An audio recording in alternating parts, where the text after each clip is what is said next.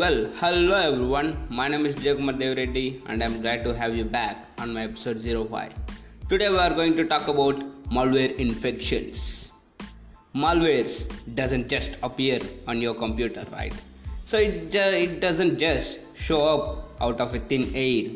Somebody has to deliver it somehow and install it on your machine that we call as computers, laptops, workstations, or a mini electronic device which has software capacity to run on it. Malwares can be delivered in a lot of different ways, including through software, messaging, and media from a botnet or a zombies.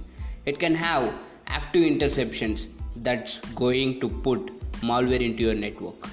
Or it can have privilege escalations, where somebody goes from being a regular user to a super user that we call it as administrator user, which has more privileges than a regular user does.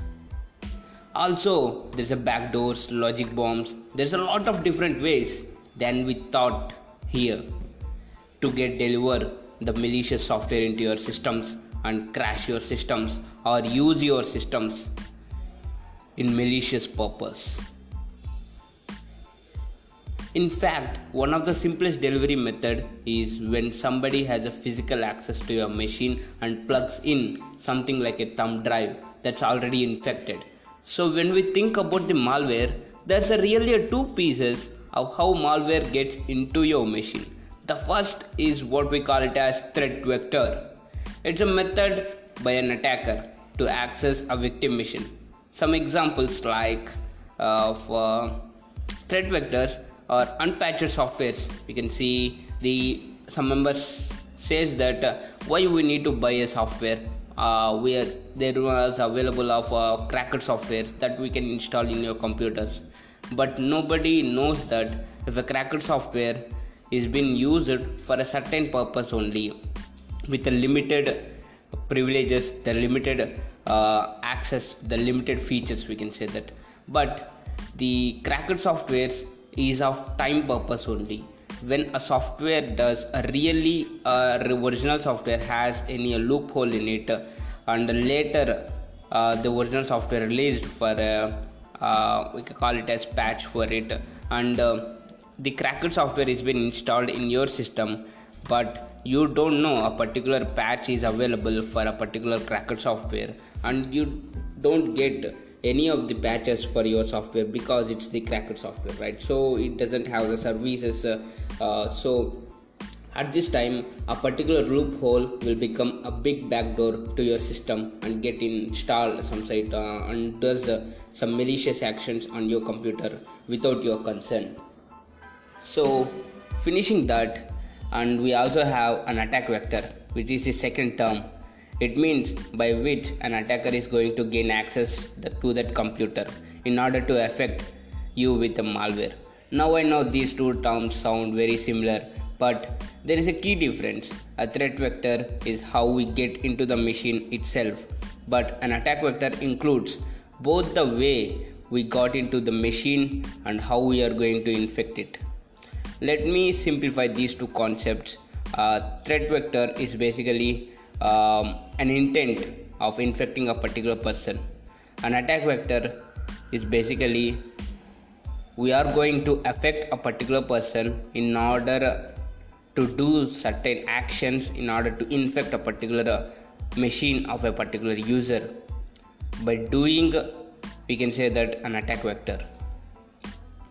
And next, and let me provide you more examples to simplify this just a little bit. Not more example, a simple example to simplify this particular two topics or two terms, we can say that.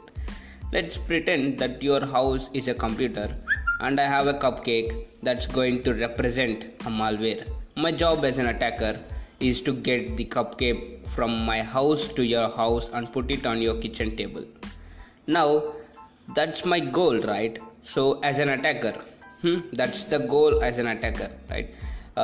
You are going to try or defend against it, right? That's your wish, right? If you want to eat it or if you don't want to eat it, that comes under your concerns, right?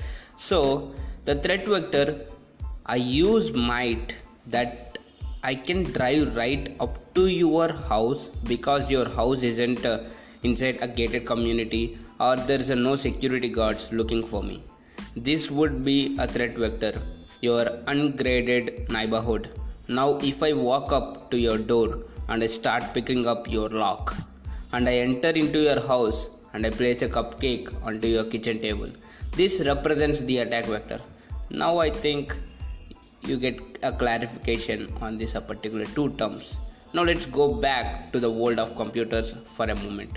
Let's pretend that you have a old computer that's running a Windows 7, which we can say end of life, and you haven't bothered installing and downloading the latest security patches because you have just been busy and haven't had time. Well, maybe you haven't installed these patches in a quite long while. So you have a computer that's missing a critical patch, like a Microsoft 17010 patch, which came out in 2017. This was the essential security patch for the Eternal Blue vulnerability. This is a threat vector. This is your unpatched, missing this critical patch, and therefore you are vulnerable to an exploit against your file and printer services. This is an exact same vector that was used by a WannaCry ransomware. I think that everyone is aware of WannaCry ransomware, just kidnapping services, kidnapping our computer resources, we can say that, by locking with an cryptography. And for that we'll go furthermore, we'll discuss those topics in furthermore videos, in upcoming videos, we can say that. And let's coming to this topic, and what they ended up doing was they searched of the internet for the unpatched Windows machines, and when they found them that were missing the patch 17010, they ran an exploit against them to gain administrative rights and encrypt the user files, and then post a message saying your computer's locked, and if you want to get an access to it, you are going to pay me some ransom money. We can say that it's a ransom money. In this topic, we can say that we are going to look at various infection vectors in the future upcoming videos, so as well as how to prevent malware from being installed on your system. Also we'll cover how to remove the malware if it does find its way in. So stay tuned for upcoming videos, don't miss it, and thank you, bye bye.